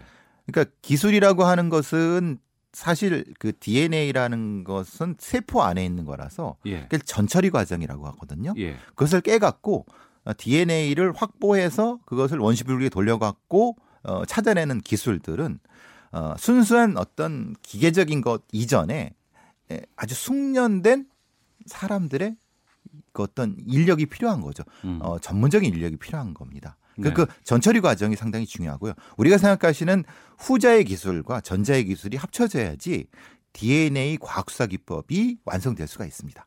그러니까 우리가 보통 뭐 머리카락 채취한다거나 무슨 뭐 손톱 사이에 이제 있었던 여러 가지 그 다른 사람의 무슨 피부 조직 예, 예, 예. 뭐 이런 것들 이런 것만 필요한 거에 다른 것도 또 가능한 게 많이 있어요. 뭐 땀 같은 경우도 아, 땀도 예, 채취가 예. 가능해요? 원칙상으로 땀 안에는 땀은 소금물이죠. 예, 예. 근데 그 안에 상피 세포가 있을 수밖에 없습니다. 어. 그리고 머리카락 같은 경우도 모근이 있는 경우 가능하고 예. 또 이제 그 이, 이 살짝 묻어나는 그러니까 땀 같은 경우는 마찬가지죠. 이렇게 네. 묻어나는 형태도 어, 정교하게 음. 전처리 과정을 정교하게 하면은 찾아낼 수가 있고요. 네. 그리고 보통 뭐 흘리는 모든 거는 대부분 DNA가 있다고 생각하시면 됩니다. 음, 네. 그렇군요. 근데 이 DNA 과학 수사가 좀 발달되면 발달될수록 여러 가지 윤리적인 문제에 부딪힌다고 하는데 어떤 부분들이 문제인 거예요? 가장 크게 이제 문제가 됐던 것은 그 미국의 연쇄살인 골든 스테이트 킬러라고 하는 연쇄살인범을 잡을 때의 문제가 되거든요. 네? 미국 세크라멘토시 경찰이 예. 1976년부터 1980년까지 캘리포니아 일대에서 무려 40몇 건의 제가 기억하는 49건인데 연쇄 살인 및 연쇄 강간범을 잡았습니다. 예. 근데 그 그 피 그 범인이죠. 조지프 제임스 드 안젤로라고 하는 전직 경찰이었는데요. 아, 예, 경찰이었어요. 예. 그러니까 안 잡힌 건데요. 어. 당시에도 DNA 실현이 있었습니다. 네. 근데 이것을 대조군이 없었으니까 못 찾다가 이 경찰들이 꾀를 냅니다. 꾀를 예. 어떻게 냈냐면 그거를 익명을 가장한 사설 그 가족 계보 사이트에 의뢰를 합니다. 어. 마치 그것이 자기 있냐. 예. 그게 이제 미국에는 사설 DNA 감정소가 많거든요. 예, 예. 그러니까 이제 자기 뭐 친자인지 아닌지 확인해 달라고 하는 그런 겁니다. 뭐 어. 그런 거 부분 때문에. 그래서 그것을 통해서 그 용의자의 혈통과 같은 사람의 정보를 찾아낸 거죠. 음. 그게 함정 수사인지 아닌지에 대한 논란이 아직도 있습니다. 네. 그러니까 혈적 관계인 사람들의 구은을 찾아낸 거 아니겠습니까? 음. 그 속에서 이제 유력한 나이대하고 남성 이런 걸 찾아갖고 범인을 체포하겠는데 네. 문제는 그겁니다. 그런 편법적인 방법이 실제로 동원된다고 하면은 음. 우리가 마이너리 리포트처럼 어떤 사람의 행동을 추적할 수 있고 죄를 짓지 않은 사람이 수사를 받을 수 있는 네. 상황이 될 수 있다는 겁니다. DNA 어. 정보라고 하는 것은 예. 또 하나는 DNA 정보 갖고 가장 큰 문제는 뭐냐면은 어, 우리나라의 그 이 노조에서도 문제를 제기하는 건 그겁니다. 우리나라에 있는 그 특정 범죄자 유전자에 대한 관리법이 너무 포괄적이어서 어. 그러니까 가택침입 같은 경우도 적용이 되는데 네. 가택침입 같은 게 어떤 문제가 되냐면 노조원들이 공장을 점거해 갖고 예. 그런 이제 정가를 얻게 되는데 거기에서 DNA를 채취해 버리는 겁니다. 예. 그러면 흔히 말하는 노조 활동 중에 일어난 일인데 왜 DNA를 채취해야 되느냐? 어. 라는 문제 제기를 하고 있는 겁니다. 예, 예. 그러니까 우리가 생각하는 강력 범죄의 영역이 확대가 되면은 어. 사실은 그럴 필요가 없는 사람들까지도 확대될 수 있다고 하는 예. 그 인권의 문제가 생길 수 있다는 거죠. 어. DNA라는 것이 그만큼 너무나도 효율적이고 효과적이지만 위험성도 내포할 수 있는 거랍니다. 음, 그렇군요. 과학 수사가 그러면 앞으로 어떤 방향으로 가야 할 거라고 보세요?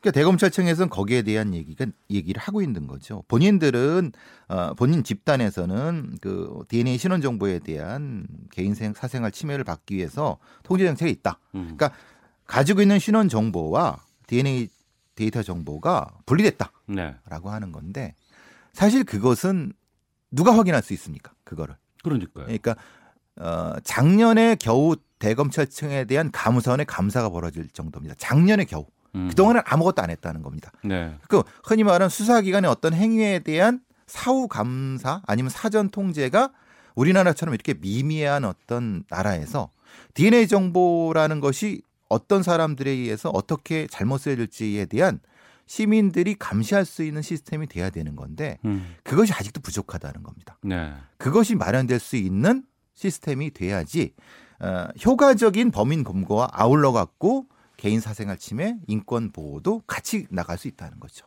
예, 알겠습니다. 설 특집 아는 경찰 프로파일러 배상훈 씨와 함께했습니다. 오늘 말씀 고맙습니다. 감사합니다. 블랙핑크가 부르는 불장난 듣고 헤드라인 뉴스 듣고 계속해서 이어가도록 하겠습니다.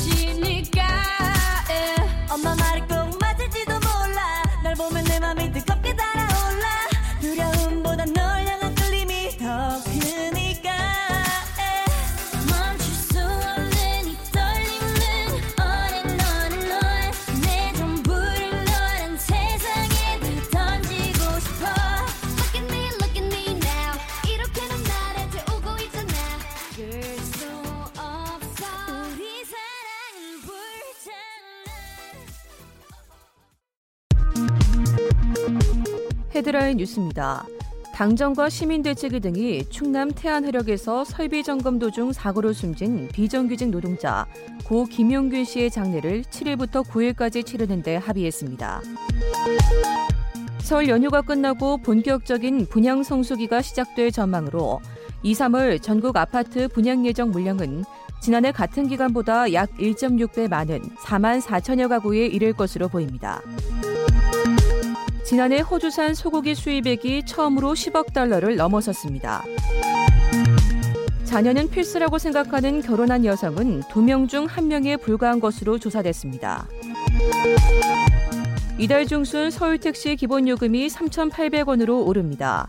시내버스와 지하철도 연내 요금 인상을 검토하고 있어 대중교통요금의 도미노 인상이 우려되고 있습니다. 미국 서부 샌프란시스코와 로스앤젤레스 인근에서 고 김복동 할머니의 삶을 기리는 행사가 잇따라 열렸습니다. 지금까지 헤드라인 뉴스 정한 나였습니다. 이어서 기상청의 최용우 씨 연결합니다. 네, 2019년 설날에 전해드리는 KBS 미세먼지와 날씨 정보입니다.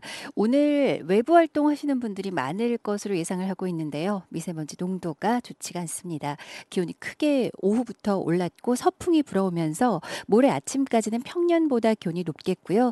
이 서풍 때문에 또 동쪽 지역에 대기가 더 건조해지고 있습니다. 현재 동쪽은 건조특보 내려져 있는 곳이 많고요. 바람도 강해서 불씨 관리 잘 해주셔야 되겠습니다.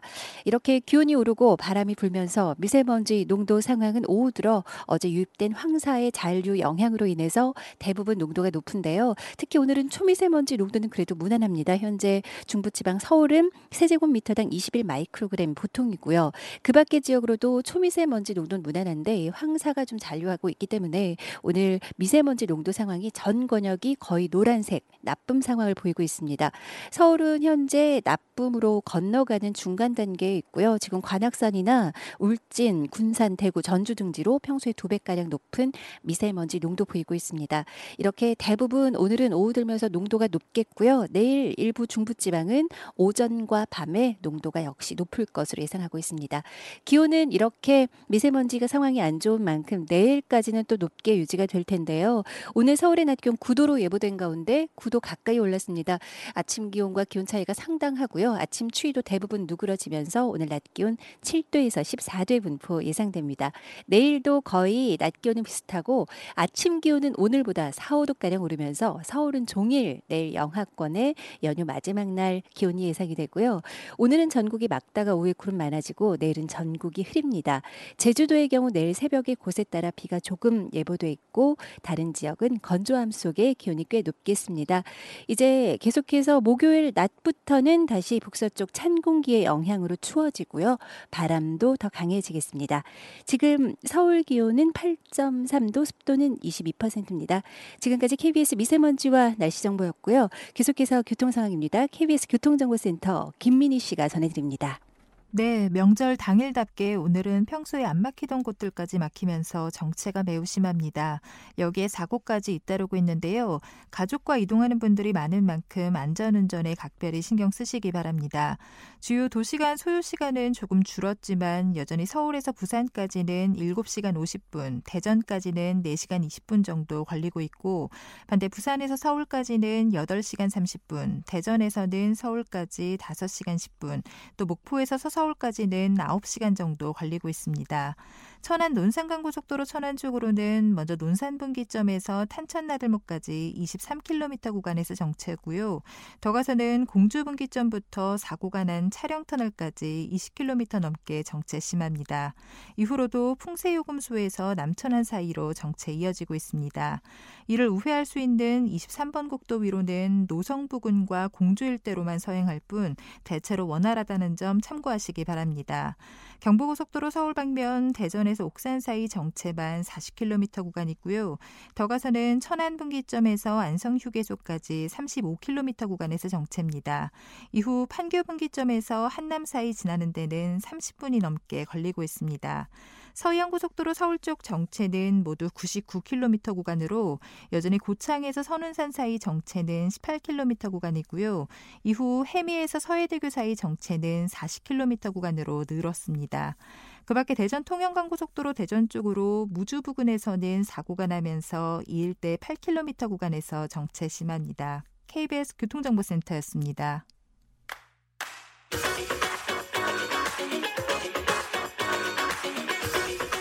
오태훈의 시사본부는 청취자 여러분의 참여를 기다리고 있습니다. 문자 번호 9730. 짧은 문자 50원, 긴 문자 100원의 정보 이용료가 있고요. 콩 게시판은 무료입니다. 생방송 중에 참여해 주세요. 명절 밥상머리 민심을 들여다보면 정치권의 현실을 직시할 수 있다고 합니다. 시사본부 정가 이슈, 설 명절 밥상머리에 오를 수 있는 정치 이슈들 짚어보겠습니다. 이승원 평론가와 함께합니다. 어서 오세요. 네, 안녕하세요. 예. 아무래도 올해 특히 2월 27일 날 자유한국당 전당대회 있잖아요. 그렇죠. 얼마 안 남았어요. 어, 네. 자유한국당은 이 컨벤션 효과를 좀 꽤 보고 있는 것 같아요. 톡톡히 보고 있고 또 약간 그 반사 이익도 있죠. 민주당 음. 이제 지지율 좀 떨어지고 그 악재가 좀 많이 있다 보니까 여러 가지가 어쨌든 자유한국당 입장에서 호재인 것 같아요. 네. 음. 우리 보통 왜 이런 특별한 정치 이벤트 있을 때 이 여론의 어떤 관심이 높아지면서 지지율이 상승하는 걸 이른바 컨벤션 효과라고 하죠. 네. 아, 자유한국당 같은 경우는 정당 지지율이 3주 연속 상승을 했어요. 음. 그러면서 이제 민주당과 지지율 격차를 좁히고 있는데요. 아, 리얼미터가 YTN 의뢰로 지난달 28일부터 이번 달 1일까지 전국 유권자 2,511명에게 물었습니다. 네. 아, 그랬더니 한국당 지지율은 전주보다 조금 더 올라서 27.4%. 네. 참 지난해 한 중간까지 중반이었나요? 한 8월쯤에도 20% 넘었다 뭐 환호하는 그런 기사가 있었었는데 한 반년 만에 이렇게 27% 30%로 이제 전진하고 있는 그런 모양새고요. 네. 이게 어떤 기록이냐면 그 탄핵 정국이었던 2016년 10월에요. 네. 그때 3주차 때가 역시 같은 리얼미터 기준으로 29.6%였고 어. 그 이후로 계속 이제 하락을 했던 거예요. 예. 그래서 2년 3개월 만에 지난주 26.7% 그리고 어, 방금 말씀드린 것처럼 28일부터 1일 사이에 다시 조사를 했더니 27.4%. 음. 그러니까 뭐 과거의 어떤 그 기준을 이제 회복하고 있는 그런 상황입니다. 네. 반면에 민주당 지지율은 전주보다 다소 내렸어요. 그래서 38.2%. 음. 어, 그래서 양자 간에 좀 거리가 좁혀지고 있는데요. 네. 어, 어쨌든 이번 조사는 95% 신뢰 수준의 표본 오차 플러스 마이너스 2.0% 포인트였습니다. 네. 그 말 나온 김에 잠깐 문재인 대통령 국정 지지도에 대해서도 말씀을 드리면 어, 긍정 평가가 1.1% 포인트 올라서 48.8% 음. 그리고 부정 평가는 45.8%로 집계됐고요. 어, 모른다 그리고 무응답은 5.4%였다고 합니다. 네. 전당대회 후보자들 각각 서로 다른 행보들을 보이고 있다고 하는데 강조하는 지점들 좀 소개해 주시죠. 그렇습니다. 일단 친박계를 지지 기반으로 하고 있는 황교안 전 총리, 어, 뭐 태극기 세력까지 포, 그러니까 안고 가야 된다 이런 주장을 하고 있어요. 어, 황교안 총리 이런 얘기를 합니다. 이 태극기 세력이라고 하는 분들도 우리나라를 지금 여기에 이르도록 헌신하고 봉사하는 귀한 분들이다 이렇게 네. 적극적으로 어, 의사를 표출했고요. 이 바른정당 쪽으로 탈당을 했다가 이 복당했던 그 오세훈 전 서울시장 같은 경우는 중도 개혁 보수를 지금 강조하고 있습니다. 어, 중간지대 계신 분들 어, 선거 때마다 스윙보트 하시는 분들, 이 부동층, 어, 이런 분들의 호감을 얻어서 세를 확장하는 게 선거다. 이렇게 발언을 하고 있고요. 홍준표 전 대표 사실 이제 출마를 고민하다가 막판에 결국은 이제 전당대회 나간다고 어, 선언을 했는데 어, 반 문재인 연대를 통해서 대여 투쟁력을 강조하고 있습니다. 어. 아, 홍전 대표 이런 얘기를 하네요. 음, 유승민 의원하고 조원진 의원 그 두 사람들 나오는 게 보수 통합이 아니다. 그거는 한국 보수 우파 세력의 한 격과지에 불과하다. 아, 그러면서 좀 더 넓은 의미의 한마디로 반 문재인 연대를 해야 된다. 그래서 전반적인 그 이제 그 보수 세력을 통합해야 된다 이렇게 강조를 하고 있고요. 예. 한 발 더 나갔어요. 음, 이명박 박근혜 전 대통령 석방 운동을 하겠다 이렇게까지 어, 발언을 하면서 어, 굉장히 각자 다른 얘기를 하고 있는데 저 개인적으로는 홍준표 대표는 뭐 황교안 전 총리가 나오는 걸 보고 화가 나서 나오신 게 아닌가 뭐 이런 음. 생각도 들고 서로 굉장히 좀 각을 세우는 그런 분위기입니다. 네. 네. 어, 자유한국당 전당대회가 임박하면 임박할수록 이전에 이제 정계 개편에 대한 얘기들이 참 많이 나왔었잖아요. 네, 네. 보수 대 통합이라는 얘기들도 우리가 음. 많이 하긴 했었는데 이제는 이렇게 되면은 지금 유승민 전 대표 같은 경우에는 자유한국당과 손잡기는 더 어려워지는 부분이 아닌가 싶기도 하거든요. 그렇습니다. 어떻게 보십니까? 네, 뭐 당장 홍준표 전 대표 같은 경우도 이명박 박근혜 석방 운동하겠다 이렇게 얘기를 하고 있고 뭐 황교안 전 총리는 말할 것도 없고요. 어, 그래서 사실은 유승민 전 대표 같은 경우, 그러니까 바른정당으로 이제 탈당해서 지금 그 자리에 머물고 계신 분들은 사실은 합리적 보수 통합을 주장해 왔거든요. 근데 지금 극단적으로 이렇게 후보들이 이런 얘기를 하고, 어, 이런 후보들이 만약에 그 당 대표가 된다면 지금 바른미래당에 있는 과거 이제 그 유승민 의원 등등 그런 분들은 다시 그 들어가기가 복당하기가 굉장히 명분상 어려워지는 게 사실이죠. 음, 특히 이제 유승민 전 대표 같은 경우는 명분이 없이는 움직일 수 있는 그런 캐릭터의 정치인이 아니기 때문에 네. 사실은 현재 바른미래당 내에서 훗날을 도모해야 되는 그런 상황입니다. 실제 지난달 그 김관영 원내대표 그리고 손학규 대표와 각각 이제 단독 회담을 회동을 했어요. 그래서 네. 이제 한국 전국 운영에 대해서 이제 논의를 한 것 같은데요. 일단 굉장히 좀 공간이 좁아지는 듯한 그런 분위기고요.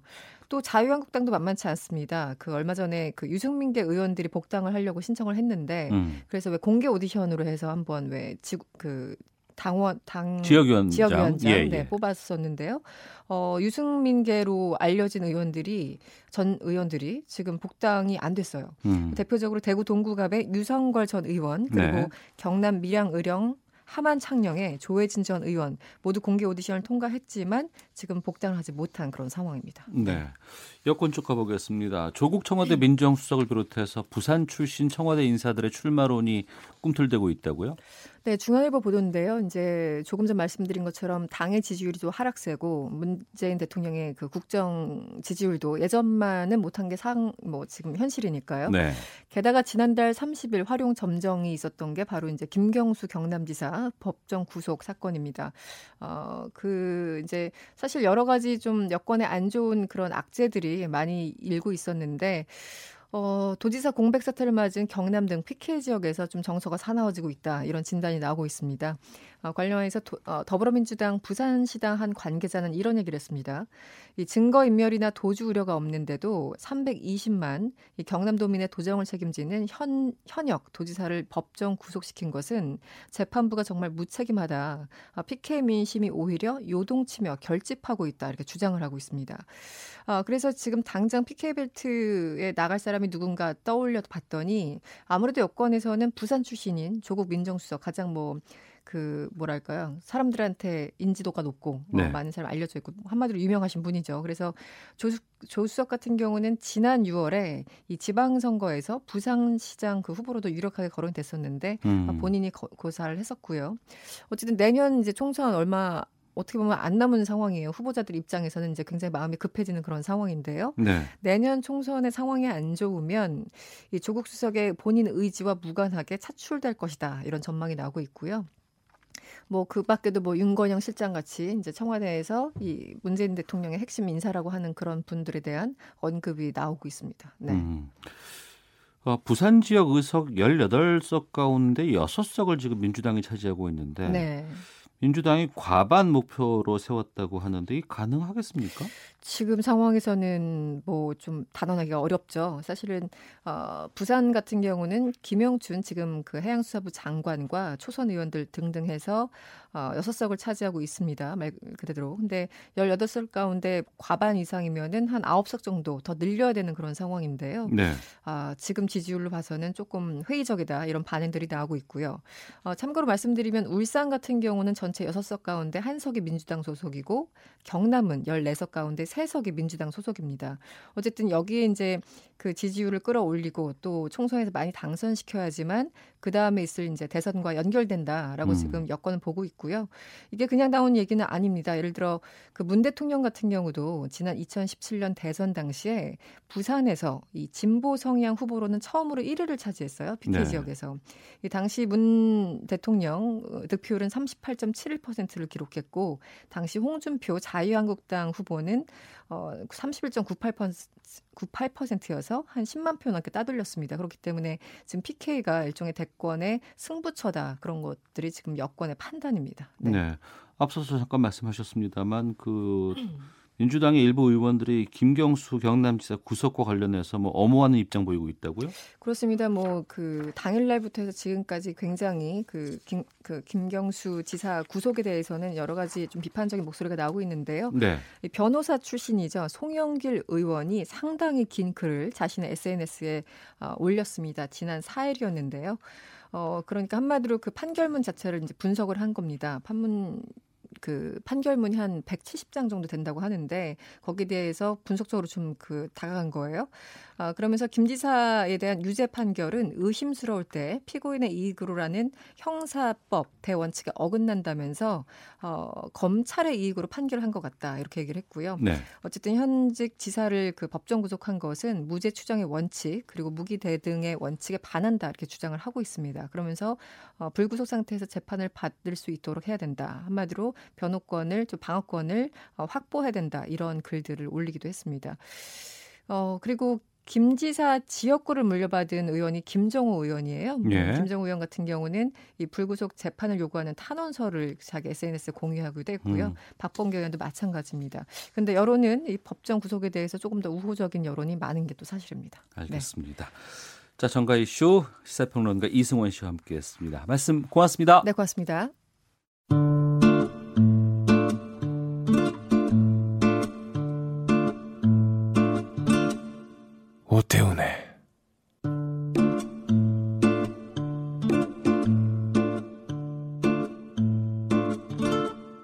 시사본부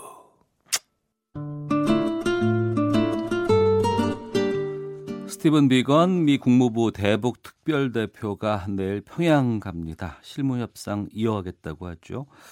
한 주간의 한반도 정세를 분석해보는 이번 주 한반도는 김형석 전 통일부 차관 연결해서 말씀 나눠보겠습니다.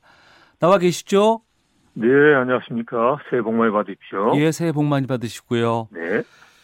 북미 정상회담 세부 일정부터 좀 짚어보도록 하겠습니다. 이제 구체적으로 네. 이제 일정하고 장소 같은 것들 예측해도 되는 지금 시점 같은데 예. 뭐 여기저기서 여러 날짜를 짚던데 지금 2월 25일 베트남 다낭에서 열릴 것으로 예측하는 언론들이 꽤 많습니다. 어느 정도 유력하다고 보세요? 아마도 이제 그 유사한 보도가 미국에서 이제 보도가 나왔지 않습니까? 거기에 예. 대해서 지금 트럼프 대통령이 그걸 이제 강력 부인을 안 했기 때문에 네. 아마도 이제 그런 가능성이 이제 이제 가장 강한 것 같고요. 그래서 지금 현재 보면 이제 과거부터 해서 이제 북한의 외- 이용호 외무상도 이제 베트남을 방문을 했고 그리고 또 미국의 관료도 했고 그리고 또 여러 가지 보도도 있고 그래서 아마도 이제 베트남 다낭설이 이제 가장 유력할 것 같습니다. 네. 다시 뭐 틀어지거나 바뀔 가능성도 있을까요? 지금 시점에서? 뭐 그럴 가능성이 전혀 없는 건 아닌데요. 예. 지금 보면 이제 우리 시간은 이제 오늘 미국 측에서 이제 비건 평양 방문설을 이야기하면서 두 가지를 이야기했단 말이죠. 이제 2차 북미 정상회담의 준비 사항과 함께 네. 지난해 6월에 있었던 싱가폴 합의 사항을 보다 구체적으로 진전하는 문제에 대해서 협의를 하겠다라고 했기 때문에 네. 지금 현재 지금 뭐 미국도 이제 북미 정상회담 하겠다라는 지금 모두에서 가고 있고 그리고 또 비건의 평양 방문을 이제 북한이 이제 요구를 해서 수용을 이제 받아 이제 얻어냈겠죠. 이제 그런 북한의 입장에서도 보면 지금 현재로서는 양측이 다 2차 북미 정상회담 하는 거에 대해서는 뭐 어, 크게 이견이 없는 상황으로 보입니다. 네. 근데 만약에 다낭이라고 치고요. 네. 북미 정상회담이 다낭에서 열리는데 이 장소에서 미중 무역 분쟁 담판을 위한 미국과 중국 간의 정상회담 가능성이 있다는 보도도 나오고 있거든요. 네 네. 이건 어떻게 보십니까? 이제 일단은 북미 간의 회담하고 이제 미중 간은 이제 서로 다른 차원이거든요. 예. 이 의제도 다르고 그래서 일단은 이제 다른 의제를 같은 장소에서 한다는 것은 어떻게 보면 아주 좀 어색하죠. 이제 어. 미국 트럼프 대통령 입장에서 이제 편할 수 있겠지만 네. 이제 같은 트럼프 대통령이 있고 음. 이제 북한의 김정은 위원장 오고 또 이제 또또 같은 장소에서 다른 사안을 가지고 시진핑 주석이 오- 오고 하는 거는 아마도 어색할 겁니다. 그래서 이제 다른 주제를 가지고 이제 같은 장소에서 하는 것보다는 네. 이제 북미 간에 하는 그 주제 중에서 이제 중국이 관련될 때 그럴 음. 때는 이제 그 중국의 시진핑 주석도 이제 같은 장소에 올 수는 있겠죠. 와가지고 그 일도 하면서 예를 들어서 이제 무역 분쟁의 문제에 대해서도 이제 서로 간에 이제 합의를 할 수도 있, 을 겁니다. 그래서 이제 핵심은 이제 정전 이제 선언의 문제이지 않겠습니까? 바로 이제 평화협정까지 가기 어려우니까. 예. 그래서 이번에 2차 북미 정상회담에서 어, 소위 그 종전 선언까지 간다. 그러면 이제 우리 대통령 포함해서 이제 중국도 이제 같이 참여할 수 있으니까 어. 이제 그런 차원에서 이제 소위 그 같은 장소에서 이제 중국의 시진핑 주석도 이제 같이 이제 참석하는 이제 그런 가능성이 있겠습니다만은 어. 지금 현재로서 보면 이제 무역 분정 소위 그 3월 1일까지가 시한이니까 예. 이제 그런 개념에서 소위 그 미국이 뭐 일종의 북미 간 회담도 하고 그다음에 미중 간 소위 그 일종의 일거 양득을 하고자 하는 그런 취지에서 같은 장소에서 정상회담이 두 개가 열릴 수 있다라고 하는 거는 음. 조금은 좀 예예 실현 가능성 차원에서 보면 네. 어 조금 좀 떨어진다라고 볼 수 있겠습니다. 알겠습니다. 그 미국 시각으로 3일 CBS와 인터뷰에서 트럼프 대통령이 이런 말을 했습니다. 네. 김정은 북한 국무위원장은 북한을 엄청난 경제 대국으로 만들 기회를 가졌다. 예. 이 발언은 어떻게 보고 계세요? 일단을 보면 그건 어떻게 보면 당연한 이야기인데 이제 기회를 가졌다라는 거니까 이 기회를 놓치지 말라는 거란 말이죠. 예. 그러면 그 역으로 하면 이제 소위 지금 현재 이제 김정은 위원장이 제시하는 비핵화와 관련된 카드 자체가 이제 트럼프 대통령이 소위 그 경제 북한을 경제적으로 큰 대국으로 만들 수 있는 기회를 줄 수 있는 카드를 쓰기에 아직은 역부족이다라고 해석할 수가 있죠. 어. 그러니까 김정은 위원장한테 이렇게 이야기하는 거죠. 지금의 비핵화 카드는 조금은 미흡하니까 예. 조금 더 보다 더 적극적인 그런 카드를 좀 내놨으면 좋겠다라는 음. 이제 트럼프 대통령의 이제 의중이 이제 반영된 게 아닌가라고 네. 생각을 합니다. 예. 알겠습니다. 스티븐 비건 대북 특별 대표 이제 내일 평양 간다고 하고 네. 그제 우리나라에 왔습니다. 예. 정의용 청와대 안보실장까지 만났는데 예. 과거에는 북미 간의 협상을 하고 만나고 나서 우리한테 통보를 했다면 지금은 평양 가기 전에 우리한테 먼저 만나서 여러 가지 것들 논의하고 있는 상황 아니겠습니까? 예, 예. 이런 접촉을 어떤 의미로 읽어야 할까요? 일단은 이제 그 큰 모양새를 보면 네. 지금 이제 북한과 중국이 이제 올해 1월 달에 해서 이제 긴밀한 일종의 좀 스크럼을 짜고서 이제 협상에 임하고 있지 않습니까? 네. 그러면 이제 미국의 입장에서 보면 이제 우리 측하고도 이렇게 공고하게 하는 그런 모양새를 보여주는 게 이제 필요하기도 하고 예. 이제 그리고 이제 또 하나가 물리적으로도 지금 판문점이냐 평양이냐 이런 쪽으로 해서 북미 간에 이야기를 했을 거란 말이죠. 예. 그러면 이제 정말 어떻게 보면 현실적으로 이동하기에 이제 가장 적합한 장소니까 이제 한국을 와서 이제 그 계획에 이제 협의를 했다라는 측면이 있어요. 음. 그런데 저는 여기에서 플러스 하나를 더 추가를 할 수 있는 거는 이게 이제 지금 말씀하신 대로 북한하고 협의를 하고 난 다음에 그 결과를 이야기해 줘도 되는데 사전에 이야기를 한단 말이죠. 예. 그러면 이제 지금 미국이 북한하고 이야기할 수 하고자 하는 그런 그 협상안 중에 우리 대한민국과 관련된 내용이 있을 수가 있다는 거죠. 네. 즉 우리 대한민국이 어떻게 생각하고 있는지 그리고 대한민국의 그 협력의 의사 그리고 입장이 이제 북한과의 협상에 있어서 중요하니까 음. 사전에 와서 그걸 조율한 그런 의미가 있지 않느냐라고 생각합니다. 그래서 이제 지금 이거는 이제 일각에서 많이 나오는 대로 네. 예를 들어서 이제 북한의 비핵화에 대해서 확실한 조치를 취하면 미국의 입장에서는 이제 한국의 도움을 받지 않고 곧바로 미국 선에서 제재 완화를 포함한 경제적 부분의 카드를 쓸 수가 있는데 네. 이제 그게 어려울 경우에 중간 이제 카드가 필요하단 말이죠. 음. 그럴 때 이제 소위 그 남북 경협의 카드를 활용할 여지도 있지 않겠느냐 그런 네. 차원에서 이제 우리 측과의 그런 그 조율을 하기 위해서 스티브 비건이 와서 지금 행보를 하고 있다라고 뭐 추정을 해볼 수도 있겠습니다. 네. 이번 2차 북미 정상회담에서 뭐 별다른 게 나올 수 있는 환경은 아니다라는 뭐 지적들도 이전부터는 좀 있어 왔습니다만 네. 최근에 지금 미국 쪽에서 나오는 발언들을 보니까 앞서 말씀드렸던 트럼프 대통령의 엄청난 경제 대국으로 만들 기회 이거하고 또 스탠퍼드 대 강연에서 비건 대표가 이렇게 얘기를 했어요. 김정은 북한 국무위원장이 영변 시설을 넘어서서 플루토늄, 우라늄 농축 시설 폐기까지 약속을 했다. 이렇게까지 밝혔는데 예. 이 비핵화와 관련해서 북한이 제시할 법한 타협안들 이런 거 우리가 좀 예측해 본다 그러면 어느 정도가 될까요?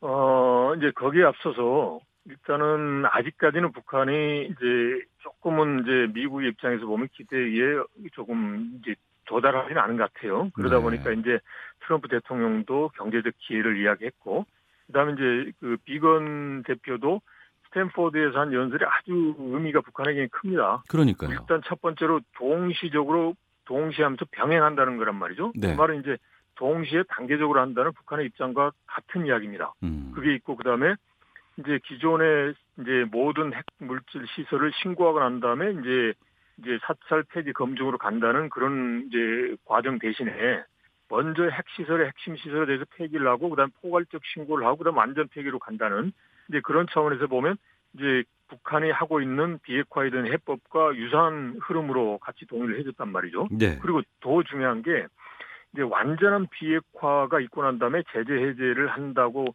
하면서도 이제 그렇다고 해서 아무것도 안 하는 게 아니다라고 했기 때문에 비핵화에 따라서 단계적인 제재 해제도 할 수 있다는 뉘앙스를 줬단 말이죠. 네. 그래서 그런 의미에서 본다면 북한이 조금 더 이제 비핵화에 대해서 추가적인 조치를 해줬으면 좋겠다라는 거고 음. 그렇다면 북한이 할 수 있는 것은 일단 기본은 작년 9월 달에 이제 소위 그 남북 간 정상선을 됐던 그 영변 카드는 이제 반드시 들어가는 거고 예. 거기에서 플러스 알파로 지금 이제 그 이제 비건이 이야기한 게 영변 플러스에서 다른 여타의 플루토늄의 우라늄 농축 시설에 대해서도 이번에 2차 북미 정상회담에서 이제 합의를 하자라는 이제 그런 하나의 일종의 좀 메시지를 보낸 거죠. 그래서 네.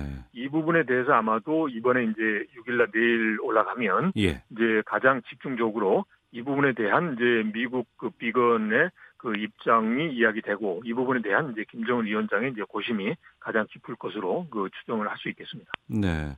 그러면 이제 미국이 북한에 대해서 요구하는 부분들이 그렇다고 치면 미국이 내놓을 수 있는 안은 어떤 걸 제시를 해줄까요? 미국 쪽에서? 일단은 이제 그 비핵화에 대한 이제 상응 조치에 앞서서 신뢰 조성 차원이 필요하거든요. 예. 그래서 그거는 이제 인도적 지원을 이미 지금 하고 있으니까 이제 요걸 하고 있고 그 다음에 또 하나가 지금 보면 이제 70년의 전쟁을 이제 종료할 준비가 되어 있다라고 했기 때문에 예. 어, 이번 보면 이제 종전 선언과 과 관련해서는 뭔가 음. 이제 저 구체적인 그런 바- 이제 조치가 있을 수도 있습니다. 그리고 네. 경제 지원인데 경제 지원은 이제 결국은 이제 북한이 조금 더 비핵화에 대해서 이제 좀 큰 걸음을 가면 이제 지난번 최근에 이제 미국이 소위 그 에스크로 개정도 이야기한 것처럼 미국이 직접 관여되는 제재 해제를 포함한 경제 지원을 할 수 있다라는 게 되겠지만 음. 이제 북한이 이제 그 9월 달 한국에서 이제 남북 정상회담 이야기했던 그 수준만을 이야기했을 때는 이제 소위 북한에서 요구하는 개성공단이나 금강산 관과 같은 남북 경협이 중간 카드로 이제 제시될 가능성이 높겠다라고 생각이 듭니다. 네. 예. 그러니까 내일 그 비건이 평양 간다는 거 아니에요? 네, 예. 애초에는 판문점이라고 얘기가 나왔었습니다. 네, 예. 근데 판문점이 아닌 평양까지 직접 날아가는 거는 뭐 다른 어떤 신호가 좀 있는 건가요? 그 다른 신호도 이제 다른 신호보다는 일단은 이제 북한의 입장에서는 이제 판문점에서 하면 이제 여러 가지 제약이 있습니다. 근데 이제 평양으로 직접 이제 와 달라라는 거는 음. 이제 북한의 김정은 위원장을 포함해서 이제 고위층에서 보다 직접적으로 이제 좀 그 관여하면서 협의를 하겠다라는 의미가 이제 강하지 않냐 싶습니다. 그래서 지금 이제 결국은 이제 그 김정은 위원장 입장에서 보면 트럼프 대통령이 이제 소위 그 경제 대국의 가능성을 이야기를 했고 그 다음에 이제 비건 이제 특별 대표가 스폰서 스탠포드 대학에서 연설한 것 이런 부분에 대해서 다시 재차 확인을 하면서 정말 이제 소위 그 미국이 정말 올바른 결정을 하고 지금 북한 말대로 북한이 이제 선의를 가지고 인내심을 참, 참고 있으면 올바른 이제 방향으로 갈 수 있는 그런 상황 조치 줄 건지에 대해서 좀 더 이제 확인을 하고자 하는 차원에서 네. 이제 평양으로 한 게 아닌가 싶습니다. 아, 알겠습니다. 2차 북미 정상회담이 예정대로 2월 25일 근처에 성사된다고 가정하면 김정은 위원장 3월 1일 서울 답방도 좀 가능하지 않을까라는 좀 기대도 좀 해보게 되는 상황이네요. 알겠습니다. 자 오늘 말씀 고맙습니다. 네, 고맙습니다. 네, 이번 주 한반도는 김형석 전 통일부 차관과 함께 했습니다. 자, 시사본부 설 아, 방송은 여기서 인사를 드리겠고요. 저희 내일 시사본부는 설 특집으로 택시라는 주제로 찾아뵙도록 하겠습니다. 내일 12시 15분에 인사드리겠습니다. 안녕히 계십시오.